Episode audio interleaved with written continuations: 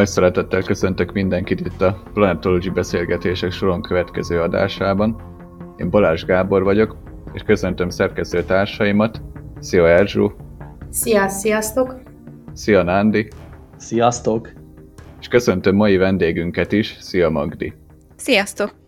Na, ma is maradunk a filmes témáknál, mai alkalommal Rajnai Andrásról fogunk beszélni. Rajnai András tévérendező, forgatókönyvíró volt, tehát nagyon érdekes filmeket alkotott, a témák merében eltérőek. Tehát volt is sci-fi is, az Inka birodalomnak a legendája, tehát merőben eltérő stílusok, merőben eltérő történetek, és mindegyik nagyon izgalmas. Tehát még a mai fiatal szemmel nézve is, még azt mondom, hogy egy igazán élvezhető műsorok, filmek voltak. De Nándi, megtanéd nekünk, hogy beszélsz Andrásról? Igen, hát egy nagyon rövid életrajz. Most mindenképpen ugye itt a személyes szálak majd elő fognak kerülni az adásban itt a kedves további szereplők részéről, de azért mindenképp mielőtt az életrajzat érek, azért ez személyes számomra az egyik legkedvesebb filmes, aki mondjuk az általam nagyon kedvelt hazai science fiction irodalomnak ugye a film változataiban alkotott jelentőset, és ezért mindenképpen én kiemelten kísértem figyelemmel a munkásságát. Ezt úgy kell elképzelni, hogy ilyen gyerekként elszenvedtem, vagy már szerettem, és felnőttként pedig nagyra értékeltem. De ez egy rövid életrajzot érdemes róla összerakni, vagy megemlíteni. 1934-ben született Rajnai Budapesten. Neki magyar történelem szakos végzettsége volt, tehát jóval inkább ugye a humán tudományok irányából jött, és ez a tudomány majd fontos lesz, annak ellenére, hogy ugye kezdetben újságíróként, íróként volt ismert, viszont a magyar televízióban nagyon korán, tehát gyakorlatilag a kezdetek kezdetén, ugye az 50-es évek végén került be, tehát amikor szinte még ugye a kísérleti adások után, és a televíziós karrierje lényegében a 60-as évek közepén indult, erről majd fogunk beszélgetni. Viszont nagyon lényeges, hogy ugye ez a 70-es években teljesedett ki, itt a televízió munkatárs volt, és lényegében lehet mondani évtizedeken keresztül íróként, forgatókönyvíróként, leginkább rendezőként volt hatással a nézőkre, és gyakorlatilag a filmes tudományra is, hiszen ez az úgynevezett blue box technika, amiről sokat fogunk itt beszélni a mai adásban. Ez az elektronikus megközelítés és különböző legkorszerűbb, ma már egyébként néha ugye viccesnek ható technikáknak a használatával, egyedi dramaturgiával alkotott számtalan tévéfilmet, és ahogy Gábor is említette a bevezetőben, hogy ezek alapvetően ugye két irányban futnak, különböző science fiction adaptációk voltak, illetve leginkább külön mítoszok, legendák feldolgozás, ez a televíziós mesék felnőtteknek klasszikus sorozat részben volt mindkettő, de főleg az utóbbi. Én annyit tudnék ehhez hozzáfűzni, hogy Rajnai András neve nekem annyira nem volt ismert, tehát nekem nincsenek ilyen korai emlékeim róla az utóbbi időnek inkább, hogy egy kép, ami szerintem nagyon jellemzi ezt az egész munkásságát, ugye amikor készültünk erre a podcastre, van egy kép, amikor ugye rendezői utasítást ad a színészeknek, és ugye Rajnai egy ilyen, hát egy teljesen átlagos ruhában van a korának megfelelően, és mellett áll Béres Ilona ilyen valami hihetetlenül extravagáns és abszurd vörös jelmezben. Tehát én ezt tudnám az ő munkásságára jellemezni, hogy ő valóban egy ilyen, ez az egész jelenség, ez a kép az, ami jellemző rá, hogy annyira extravagáns és más és eltérő, amit eddig valaha is tapasztalt az ember, és pont ezt ugye szerintem végigvenni, hogy mennyire másabb volt, és formabontó, meg különleges, és egyedülálló az egész, amivel ő foglalkozott, és miért jó, hogy elővettük őt, aki ugye azért talán hát se a korosztályomnak, a fiataloknak meg annyira nem is ismert, és kár lenne, ha nem tudnák, mert tényleg annyira más, és annyira jó, és annyira ütős. Hát ő ezért egy ilyen kísérletező filmes volt. Tehát, hogy nem csak mint rendezőre emlékezünk, hanem a technikai dolgokat, amiket behozott a televíziózásba. a Blue Box technikát, ugye, ami újdonság volt 70-es években, amikor elkezdte ő ezt a technikát alkalmazni, és nem csak a filmeknek a terén hozott ezzel újat, hanem a televíziós műsorokban is elkezdték használni a Blue Box technikát ezáltal.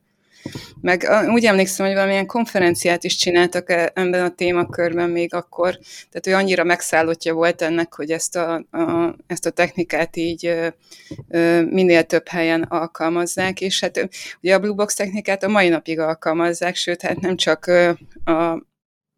nem egy magyar találmány, hiszen a mai napig a szuperprodukciókban is benne van. Csak ott már mondjuk mostanában a Greenboxot használnak inkább. De hát ugyanaz az alapja a kettőnek. Úgyhogy ez egy kuriózum volt akkor. És talán nem csak Magyarországon volt akkor ez újdonság, hanem még Európában is. Egy érdekes ívet lehet említeni, hogyha itt a film listát megnézzük, ahol a neve feltűnik rendezőként, vagy forgatókönyvíróként. Még itt gyakorlatilag a 60-as évek közepén Öveges professzorral csinált ő egy ismeretterjesztő műsort, és utána, ahogy Magdi is említette, hogy ebben a Blue Box technikában, elektronikus effektekben olyan szintre jutott, hogy konferenciát is szervezett, meg különböző szakmai programokban vett részt, és valóban úgy volt, hogy egy lényegében egy nemzetközi együttműködésnek az egyik motorja volt, és az egyik legelismertebb alakja, akit külföldön is ennek a, akkor korszerű és egyedi technikának, illetve ezeknek a filmes adaptációinak az egyik motorjának tekintettek. Tehát egy nagyon érdekes módon eljutott oda, hogy gyakorlatilag ilyen filmművészeti szempontból is értékelhető a munkásság, és tudományos szempontból is. Nem tudom, mennyire beszélhetünk róla, de egyébként azért, hogy objektívek legyünk, azért van egy olyan rész is a dolognak, hogy megosztó volt azért az ő filmes munkái így a közönség felé, mert azért ugyan a 70-es években volt például a Pirx Pilóta sorozat, de hogy nagyon sokan emlegették abban, hogy mindenféle tárgyakból tették össze például az űrhajókat, hogy mit tudom én, a citromfacsarótól a kenyérkosárig mindenből volt készítve, és nagyon sokan, akik emlékeznek még a Rajnai-féle filmekre, ezekre emlékeznek, hogy hát ott mindenféle volt. És egy kicsit rehabilitálva ezt a dolgot, azért azt is el kell mondani, hogy a Pirx Pilóta kalandjai azért kezdődött el, hogy a sci-fi iránt elkezdtek az emberek érdeklődni, és felmerült, hogy csináljanak egy sci-fi sorozatot. Mert hogy az Orion űrhajó az a 60-as években már bejött Magyarországra, azt hiszem 68-ban már vetítették, és nagy volt az érdeklődése miatt a sci-fi iránt, és nem volt rossz ötlet, hogy sci-fit kezdjenek el csinálni, de nem volt elég költségvetés hozzá. Tehát mikor a Pirx Pilótát beadták, akkor valami iszonyat mennyiség, tehát nagyon nagy költségvetést számoltak neki, és ezt nem tudták finanszírozni, és akkor a Rajnai előállt ezzel a Blue Box technikával, vagy ezzel meg lehetne oldani, és akkor így úgy vették föl ezeket a filmeket, hogy az élő szereplőket és a díszleteket azt tehát ilyen dupla kamerával vették. Tehát, hogy nem utómunkával vannak megcsinálva ezek a dolgok, hanem, hogy élőben forgatták le. És a színészek, amikor bejöttek a forgatásra, akkor látták, hogy milyen díszletben fognak játszani. Egyébként egyszer egy interjúban Pap Jánost hallottam, amikor így erről mesélt, ugye Pap János játszott a Pirx Pilótát, és ő mondta, hogy azért így nekik is egy kicsit humoros volt ez a dolog, amikor láttak egy asztalon egy pár ilyen tárgyat, amit egyébként ők is felismertek nyilván, hogy amit tudom, a fogkefétől, nem tudom, még minden volt rajta, és mondta, hogy a Rajnai hagyott nekik egy kis időt, hogy így kinevetessék magukat, hogy ebben fognak játszani, és utána már így jó hangulatban elindult a forgatás. Szóval ez egy ilyen érdekes kísérlet volt, hogy nekik bele kellett képzelniük magukat abba abban a makett világba, és hogy ők abban mozognak, és ezt el kellett játszaniuk. De ami a mai napig a színészeknek nehéz, az például, hogy CGI szereplőkkel kell játszaniuk, akik nincsenek ott, hanem neki el kell játszani, azzal játszik. És itt meg egy egész hátteret, egy egész, tehát magát a teret is, mindent azzal oldottak meg, sőt, még a gépeket is, tehát, hogy így gyakorlatilag minden ezzel volt, tehát ők csak ott álltak egy kék vászon előtt, és eljátszották, hogy a hátuk mögött egy űrállomás van. Ez nehéz lehet színészileg megoldani. Pont ehhez kapcsolódik egy filmkritika, mert ugye, hogy milyen is volt a Rajnai mítosz, hogy te mondtad, hogy megosztó volt, hogy 1982-ben jelent meg egy filmkritika, ami... Tehát mi egész pozitívan állunk, ugye az ő munkásság az, hogy különleges volt, érdekes, de mi nekünk úgy tetszetősnek tűnik úgy általában, de ez a illető értelem, nem tudom, aki írta a cikket, ő nem éppen pozitívan vizelgült, ő az nem tetszett elsősorban neki. Ugye, amit te mondtad, hogy el kellett képzelni, és ugye a színészek ezt megpróbálták így jól felfogni, hogy milyen érdekes körülmények között játszanak, de ugye ez az újságíró azt mondta, hogy ugye ezek a klasszikus szerzők, mert ugye látjuk, hogy nem csak majd a ugye, valami Gilgamesh eposztól kezdve, görög mitológián át mindenfélét feldolgozott, ugye, és ugye képernyőre vitve arraim, hogy ezeket a klasszikus szerzők, a világdolog műveit, ugye, hogy azt mondja, hogy a földgolyó mitoszkincsének válogatott darabjai, ezt mondja, hogy szétporladnak ezeken a maketszilánkokon, ezeknek a kristálypatorak tornyán, elhalnak az üres terekben a dialógusokon, a színészek nem tudtak egymással kapcsolatot teremteni, tehát csak úgy voltak benne a világban, tehát ő ezt abszolút nem így pozitívan mondta, hanem éppen, hogy tehát teljesen én megosztóként, hogy ő nem tudta ezt az egészet hova rakni, hogy így úgymond a semmibe próbálnak a színészek valamit csinálni, és akkor ebből lesz valami látvány, ráadásul azt is mondta, hogy ez azért se érzi annyira jónak, hogy ez így történt, hiszen ugye, mint ahogy mondtam, egy ilyen roppant színes képiség van, ugye nekünk most már szerencség van színesbe látni ezeket a filmeket, hogy valami hihetetlenül erős vizuális élményünk van, de ugye akkoriban a fekete-fehér tévé volt a jellemző, és azt mondta, hogy ez úgyse jött át, és akkor meg azt érezte az ember, hogy akkor meg minek volt ez az egész. Tehát ő nagyon erősen ilyen kritikával állt ezzel az egész munkássággal szemben. Kicsit úgy érezte, hogy mint hogyha ágyugójóval mennének ilyen egerekre. Tehát ilyen nem tudta ezt az egészet hova rakni. Tehát ő ezt például, ez egy egészen más oldalról közé tette meg, és ő például ő volt az, aki egyszerűen nem értette meg ezt az egész munkásságot, és nem is tartotta feltétlenül jónak pont emiatt, hogy így szerinte így tönkretette, úgymond idézélve az összes ilyen szép irodalmi, meg egyéb művet ezzel a sok elektronikával, meg látványtervel, meg mindennel.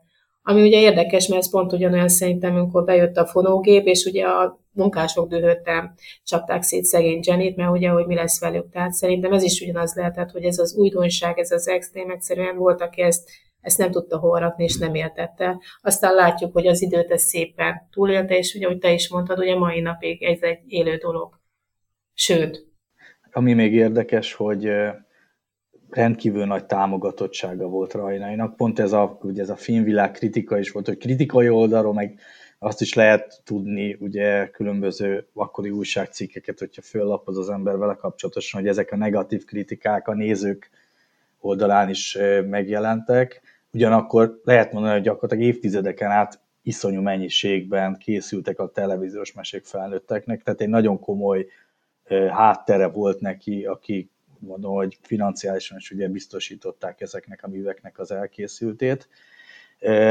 És ugye ezt összegezve egy kicsit, amit mondtatok, hogy ugye még egy dolog van, ugye ez a nosztalgia, most én nekem mindig eszembe, azt mondom, kb. 1982-t írunk, ilyen tavaszi szünet, és egyik osztálytársamnál voltam, és akkor felcsendült a Pirx kalandjainak a főcímzőn, és akkor leültük és néztük, ugye ami akkor már egy 10 éves alkotás volt, hogy az 72-be készült, és 73-ba került a televízió képernyőkre, és attól függetlenül, hogy akkor is egy gyerekként én ezt érzékeltem, hogy ugye ezek az effektek viccesek, stb. Mégis imádtuk, és azért most itt ülök az irodámban, és itt van mellettem díszdobozos kiadásba CD-n a díszdobozos Pirx kalandjai. Tehát úgy mondom, hogy attól függetlenül, hogy akkor is tudtam, most is tudtam, hogy vicces, egy csomó egyszerűen nevetségesnek ható, aznak kellene imádom. És ezért van, hogy gyakorlatilag egy kultusz is kialakult, nem csak a Pirx, hanem a rajnai munkássága körül, hogy minden negatívumot tudunk, értünk, de ugyanakkor pozitívan értékelünk, mert sokkal a pozitív oldalt sokkal fontosabbnak tartjuk, és az egész egy kornak a lenyomata, meg a saját múltunknak is a lenyomata. Erre mondta azt, hogy ez a említett Bernát László kritikus, hogy Rajnai András képes volt, hogy is mondta, hogy elképesztő nemzetközi konferenciát volt képes összehozni Budapesten. Ugye, hogy aminek az volt a lényege, hogy az emberi fantáziádik kúsba volt kötve, és most a felszabadítást az elektronika, a televízió hozza meg. Tehát ő ezt így mondta, mert a Magdi által is emlegetett konferenciát, hogy ugye, hogy Rajnai képes volt erre, hogy összehozzon egy ilyen nemzetközi konferenciát, hogy ő ezt milyen felháborítónak tartotta, hogy az elektronika, mint ami felszabadítja a tudatot. Hát mi ezt egy kicsit, ugye, mi már az ő kritikáját életjük inkább kritikával.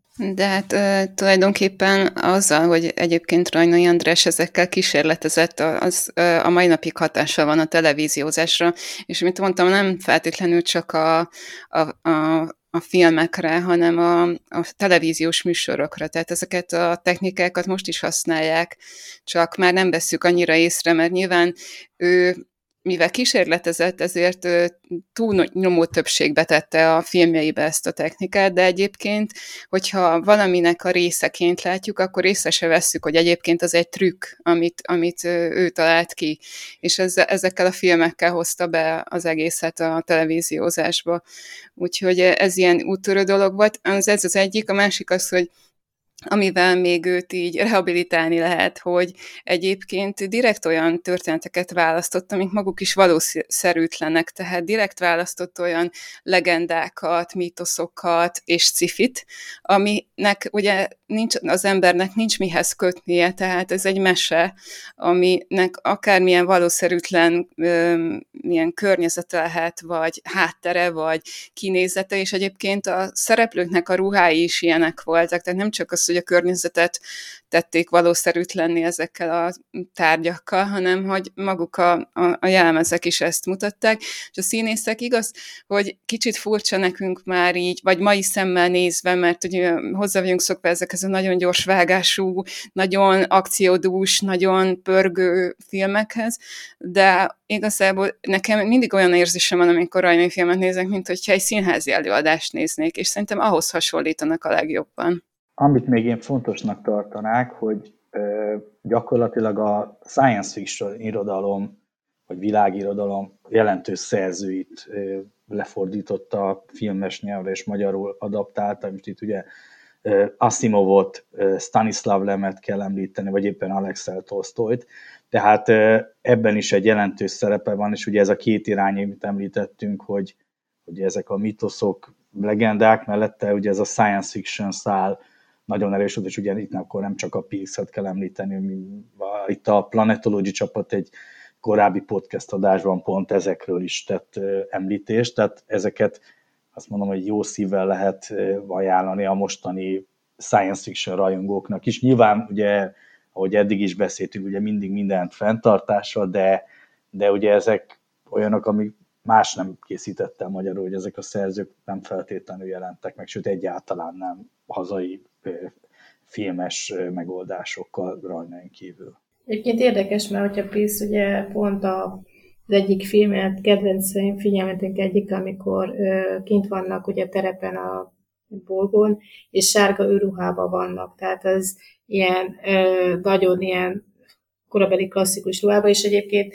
érdekes, Magdi, te biztosan jobban tudnád, hogy melyik Star Trek részben van, ugye az eredeti szériában van, amikor Spockék hasonló típú, egy az egyben hasonló ruhába vannak, csak ők nem citromsárga ruhába mennek egy bolygóra, ahol éppen mindenki szétfagyott, te biztosan jobban tudod, ahol lesugározzák őket, és ugye ott lévő emberek mindenki megfagyott, hanem piros színűbe, de pontosan ugyanúgy néznek ki, mint a pirszék a Rajnai művében. Tehát ez ugye időben kb. Ugyanakkor készülhetett a két film, tehát a Pirx is, meg ugye a Star Treknek az eredeti szériája, de hát az hihetetlen ez a egybeesés, hogy egy az egybe ugyanolyan őrielmezt képzeltek el Amerikában is a Spockéknak, meg itt Magyarországon Rajnai a Pirxnek. Tehát ez teljesen jó és ilyen aranyos, ilyen egyezés, hogy ez a fajta fantázia, vagy kollektív tudattalan, én ezt úgy szoktam nézni, hogy ennyire így benne volt az ember, hogy ez körülbelül így nézhetett ki, tehát Rajnai roppant korszerű volt, ha így vesszük, mert ugye a vasfüggöny mögött ilyeneket megálmodni, ahol, amit azt nézzük, ugye, hogy Amerikában ugye teljesen hétköznapi volt, hogy ő is ezt egy az egybe meg tudta itthon valósítani. Egyéb, ugye, mint ahogy te is mondtad, jóval alacsonyabb költségvetésből. Azért annyit hozzáteszek, hogy nem egyszerre készült teljesen, mert ugye ez a 66-69, tehát egy picivel később, de egyébként tulajdonképpen nem annyival később. Tehát hát azért nagyjából igen, a korszaka stimmel. De valószínűleg azért ez valahol benne volt a levegőben, tehát szerintem ez a szkafander típus, tehát lehet, hogy ez volt valami, amiből kiindultak, hogy milyen lehet egy szkafander. Nem tudom, hát ugye akkor már holdra szállás, aztán látták a tévében. Tehát, hogy akkor talán ahhoz is. Tehát mondjuk ahhoz még nem hasonlít azokhoz a szkafanderekhez. Szóval nem tudom, hogy mi hozhatta be ezt a stílusú szkafandert. Vagy valami ilyen sci-fis ábrázolások, nem tudom. Viszont ehhez még érdemes hozzátenni azt is, ugye beszéltünk itt, most ugye a Pirx mindig előkerül, az tényleg egy ilyen szegletkő a művészetében, hogy ugye ezek a tárgyak, amik ugye szerepet kaptak most itt a kenyértartótól, a Skoda autólámpáig, stb. Matchboxokig, akármi, de tegyük hozzá, hogy például a Pirxnek az űrhajó makettje egyszerűen fantasztikus. Akkor a 35. évfordulóra készült arról egy dokumentumfilm, és ott a készítő, egy idős úr, aki akkor már 80 fölött volt, beszélt ezeknek az elkészítésről, de ha megnézze az ember, egyszerűen fantasztikus kialakítású makettek, amiket használtak. Tehát úgy mondom, hogy itt ugye pro és kontra is lehet ezt mondani, és valóban ugye ezek a témák benne voltak a levegőben, azzal, hogy ez már nagyon hangsúlyos volt, konkrétan ugye a holdra szállás előtt is fölfogozott hangulat volt, mert ugye lényegében a 60-as évek közepétől ugye ennek az előkészítése folyt, és a különböző automata missziók, de még ugye az azt követő időszakban is, hogyha most a nemzetközi kutatások eseményeit nézzük, ugye, hogy hogy a Apollo 11 után a figyelem egyre lanyhult az Apollo missziók iránt, viszont például a szovjetek ugye 70-ben, 73-ban ugye a Luno roverrel, meg a automata mintavevővel olyan eredményeket értek el, ami a téma iránt érdeklődőknek ugyanúgy fontos esemény volt, és ugye ezek a köztudatban voltak, tehát ez az időszak volt az, hogy itthon is megjelentek olyan, ami valóban egy ilyen kollektív tudat alattiként lehet értelmezni, vagy nem tudom, hogy lehet értelmezni, nyilván bővebb elemzést igényelne, de tény, hogy olyan párhuzamok is voltak, lehet olyan, amit láthatott Rajnai, de lehet olyan, vagy van olyan, amit biztos, hogy egész egyszerűen párhuzamosan ötlött ki, vagy jött a szikra. És ezért rendkívül érdekesek ezek az alkotások. De roppant népszerűek, és ez ugye pont talán az említett ilyen korábbi podcastben beszéltünk, ugye, hogy 1973. februárjában a legmenőbb jelmez, a Pirx jelmez volt a farsangokon az iskolákban, tehát abszolút ez volt túlsúlyban, tehát teljesen benne volt ez a gyerekeknek is, hogy mindenki Pirx szeretett volna lenni. Hát az biztos, hogy adott egy lökést amúgy a magának, például a Pirx történetnek, hogy az emberek elkezdtek iránta érdeklődni, meg hogy utána a könyv is még jobban népszerű lett, hogy a Lemnek a könyve, a Pirx Pilóta kalandjai. Sőt, utána még készült egy mozifilm is, amit én nem láttam egyébként, de azt hiszem, és az nem magyar, hanem lengyel talán? Lehet, hogy egy ti jobban tudjátok. Lengyel-szovjet koprodukció volt. Uh-huh. Tehát, hogy lehet, hogy már ez is azért, mert hogy itt azért egy népszerűséget kapott, és egy löketet kapott ahhoz, hogy akkor készítsenek belőle egy mozifilmet is. És közben ugye Rajnai, attól függetlenül ugye voltak ezek a nagyobb sikerek, így folyamatosan, tehát az egyszerűen számomra fantasztikus, hogy folyamatosan, megalkuvásmentesen, ugye a saját elképzelési alapján csinálta a filmeket. Voltak ilyen kiemelkedő produkciók, például ugye a Gyémánt piramist érdemes azért említeni, arról is beszéltünk külön, ami viszont egy jóval nagyobb költségvetéssel készült a 80-as évek, az egy, ugye abban voltak külföldi koprodukciós partnerek is, és lényegében egy viszonylag korszerű technológiával, ugye az akkori átlag rajnai filmeket messze meghaladó dizájnnal, díszletekkel, makettekkel dolgozott, tehát voltak ilyen kiemelkedő események, de mellette ilyen igáslóként is csinálta. Egyébként személyes érintsettségről még nem beszéltünk, de 2 is van nekem Rajnaival kapcsolatban. Az egyik az, hogy az egyik barátom játszott egy Rajnai filmben. Nem tudom pontosan melyik, valamelyik görög mitológiai filmben is, ő statiszta volt nyilván, tehát ilyen tógában. Egy kék dobozban. Igen. Úgyhogy azért nem tudja, melyik film volt, mert kék dobozban volt aztán. Ja, de ő biztos tudja, én nem emlékszem már rá pontosan, hogy melyikben játszott. A másik pedig az, hogy nekem volt szerencsém találkozni Rajnai Andrással személyesen egy sci-fi táborban, Szefantor nevű táborba szoktam ugye járni, és nagyon fiatal voltam, ő már nem annyira, és elhozta filmjét bemutatni, meg megvettem a könyvét is, amit dedikált nekem, úgyhogy nekem dedikált Rajnai könyvem is van, és mesélte ezekről a technikákról, meg hát ő nagyon örült neki, hogy így meghívtuk, és előadást tartott róla, és hogy érdekelt mindenkit ott ez a téma, és nyilván sci-fit néztünk vele.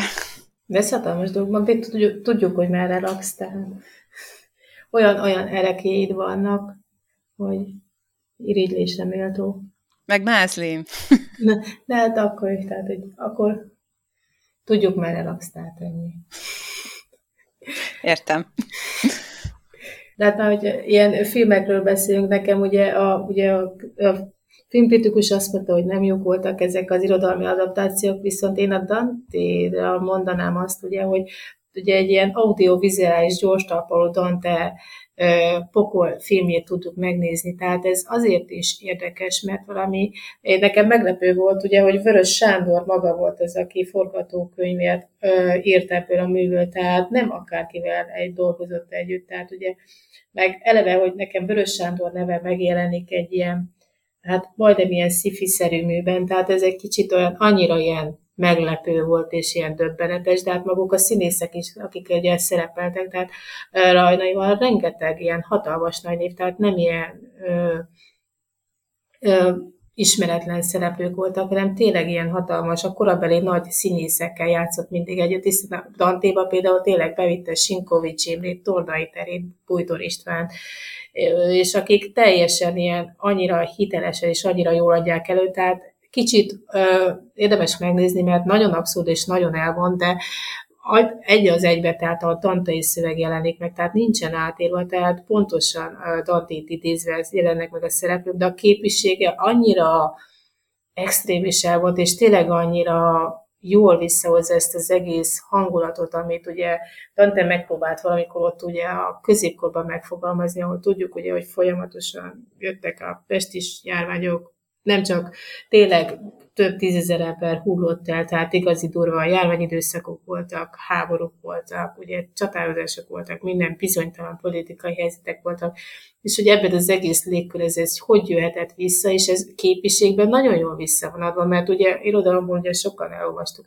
én is olvastam többször is a művét, és szerettem is, de egészen más olvasni, és így képszerűen látni, amit ugye el se tud az ember így kézzelni, tehát nekem ez hihetetlen ilyen élmény volt, hogy ez is lehet így mögötte, és teljesen hiteles volt nekem így ez az egész, tehát ez a kísérletezés az ő részéről, és ugye akár így volt a görög mitológiákban is, tehát a Kronosznál például, tehát tudta az ember azt, hogy mint van, de az más egy szöveget olvasni, és más látni azt, hogy tényleg ez körülbelül milyen lehetett, mert nagyon jól beindítja az ember fantáziát, mert ugye erről nincsenek ilyen képeik, hogy milyen lehetett, és ő ezt nagyon jól elő tudta adni. És itt nem is úgy van, mint a Pirxnél, ugye, hogy ilyen, hogy is mondjam, ilyen nem odavaló jelenetek vannak, hiszen amit elképesztően jó jelmezek meg, díszletek között jönnek vissza ezek a művek, tehát valami hihetetlenül látni, és ha tényleg, ahogy te mondtad, Magni, mint hogy tényleg egy ilyen nagy monumentális színdarabot nézni, és nagyon, nagyon magával tudja így ragadni az embert, akkor is, hogyha nem 100%-ig érted az egész szöveget, meg az egész történetet, de valahogy mégis van benne valami, ami úgy megfog. Egyébként itt a Kronoszt említette Erzsó, ami érdekesség, mi itt azt mondom, hogy a színészekkel kapcsolatban, pont a Kronoszban ugye játszik a főszereplő Sinkovits Imre, a másik, vagy ugye két főszereplő, a testvér a Sinkó László, és a Sinkovics fia, a Vitai András is játszik benne, tehát gyakorlatilag az egész família is arra épül, és ez azért érdekes, mert ugye maga a történet is ugye a görög mitológiában ugye egy családfára épül, és gyakorlatilag ez egy ilyen zseniális dramaturgiai fogás is, és millió ilyen van, amiket ugye említettetek, tehát ugye ezek az apró finomságok, amik így a citrom, csavaró, facsaró, meg autolámpa mögött vannak, és szerintem ezek teszik nagyjá azt a rajnai életművet. Ezt nem tudom, Magdi, hogy nektek arról nem beszélt, hogy hogyan élte meg ő ezt a rendszerváltozás utáni, hát úgymond mellőzöttséget, vagy ilyesmit?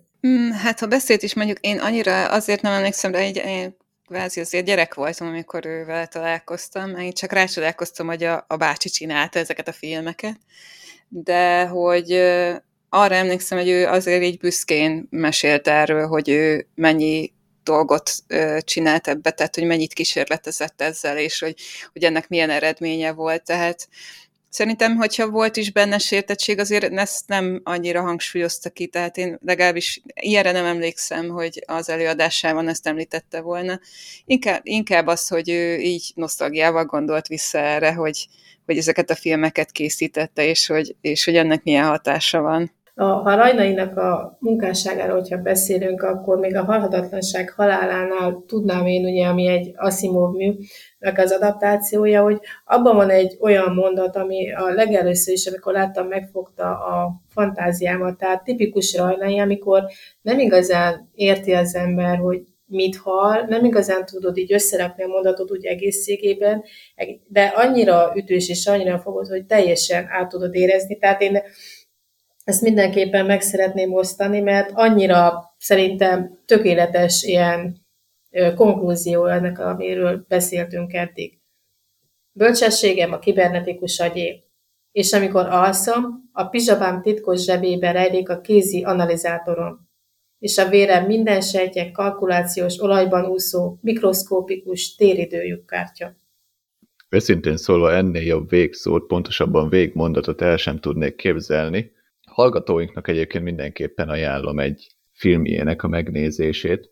Én személy szerint egy skifit és egy inkás filmjét néztem meg rendező úrnak, és ez a kor nekem teljes mértékben kiesett fiatalságomhoz képest, de még én is azt mondom, hogy valamennyire lekötött. Tehát én személy szerint szerkesztőtársaim és vendégünk mellett én is mindenféleképpen ajánlom legalább egy filmjének a megnézését. Köszönjük, hogy velünk tartottak, köszönöm Nándinak és Erzsónak, hogy itt voltak velem ma is, köszönöm Magdinak, hogy elfogadta a meghívásunkat, és itt volt velünk ma este.